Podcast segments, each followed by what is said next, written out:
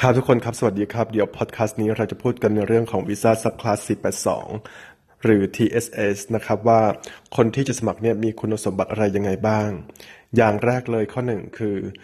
อคนที่สมัครเนี่ยจะไม่มีข้อจำกัดในเรื่องของอายุนะครับ คืออายุเท่าไหร่ก็สามารถสมัครได้ 2. สาขาอาชีพเนี่ยแบ่งออกเป็น 2 แบบคือ short term lease กับ long term lease short term lease เนี่ย อาจจะได้วีซ่าแค่ 2 ปีเท่านั้น แล้วก็ short term lease ถ้าเผื่อสมัครภายในประเทศออสเตรเลียจะสมัครได้แค่ 2 รอบเท่านั้น short term lease จะต้องเขียน GTE คือ genuine temporary entry ว่าเรามีความประสงค์ เพียงแค่จะอยู่ที่ประเทศออสเตรเลียเพื่อที่จะทำงานเท่านั้น ไม่มีความประสงค์ที่จะอยู่อยู่ที่ประเทศออสเตรเลียอย่างถาวรออีก สาขาอาชีพหนึ่งของวีซ่าสับคลาส482คือ long term lease long term lease เนี่ยเราสามารถขอ PR ได้ long term lease วีซ่าจะออกได้ 4 ปี แล้วก็ long term lease ไม่มีจำกัดว่าเราจะสามารถสมัครได้กี่รอบก็ได้ ข้อ 3 คือในส่วนของภาษาอังกฤษ short term lease ถ้าเผื่อเป็น IELTS เอา overall แค่ 5 ก็พอ แล้วก็ each band พูดอ่านเขียนเขียนฟัง 4.5 เหมือนเดิมกับ Visa subclass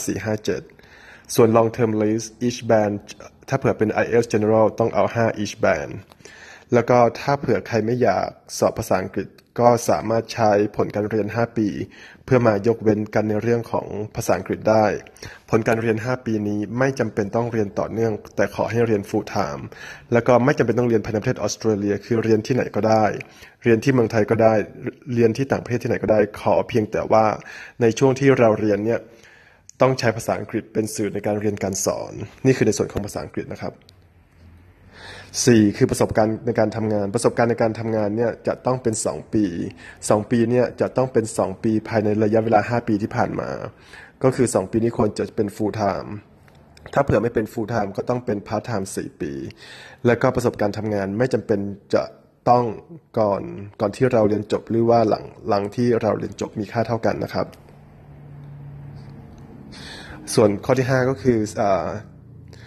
วีซ่าซับคลาส482 หรือ TSS เนี่ยจะต้องมีการทำ skill assessment ด้วย มันก็จะมี 25 สาขาอาชีพ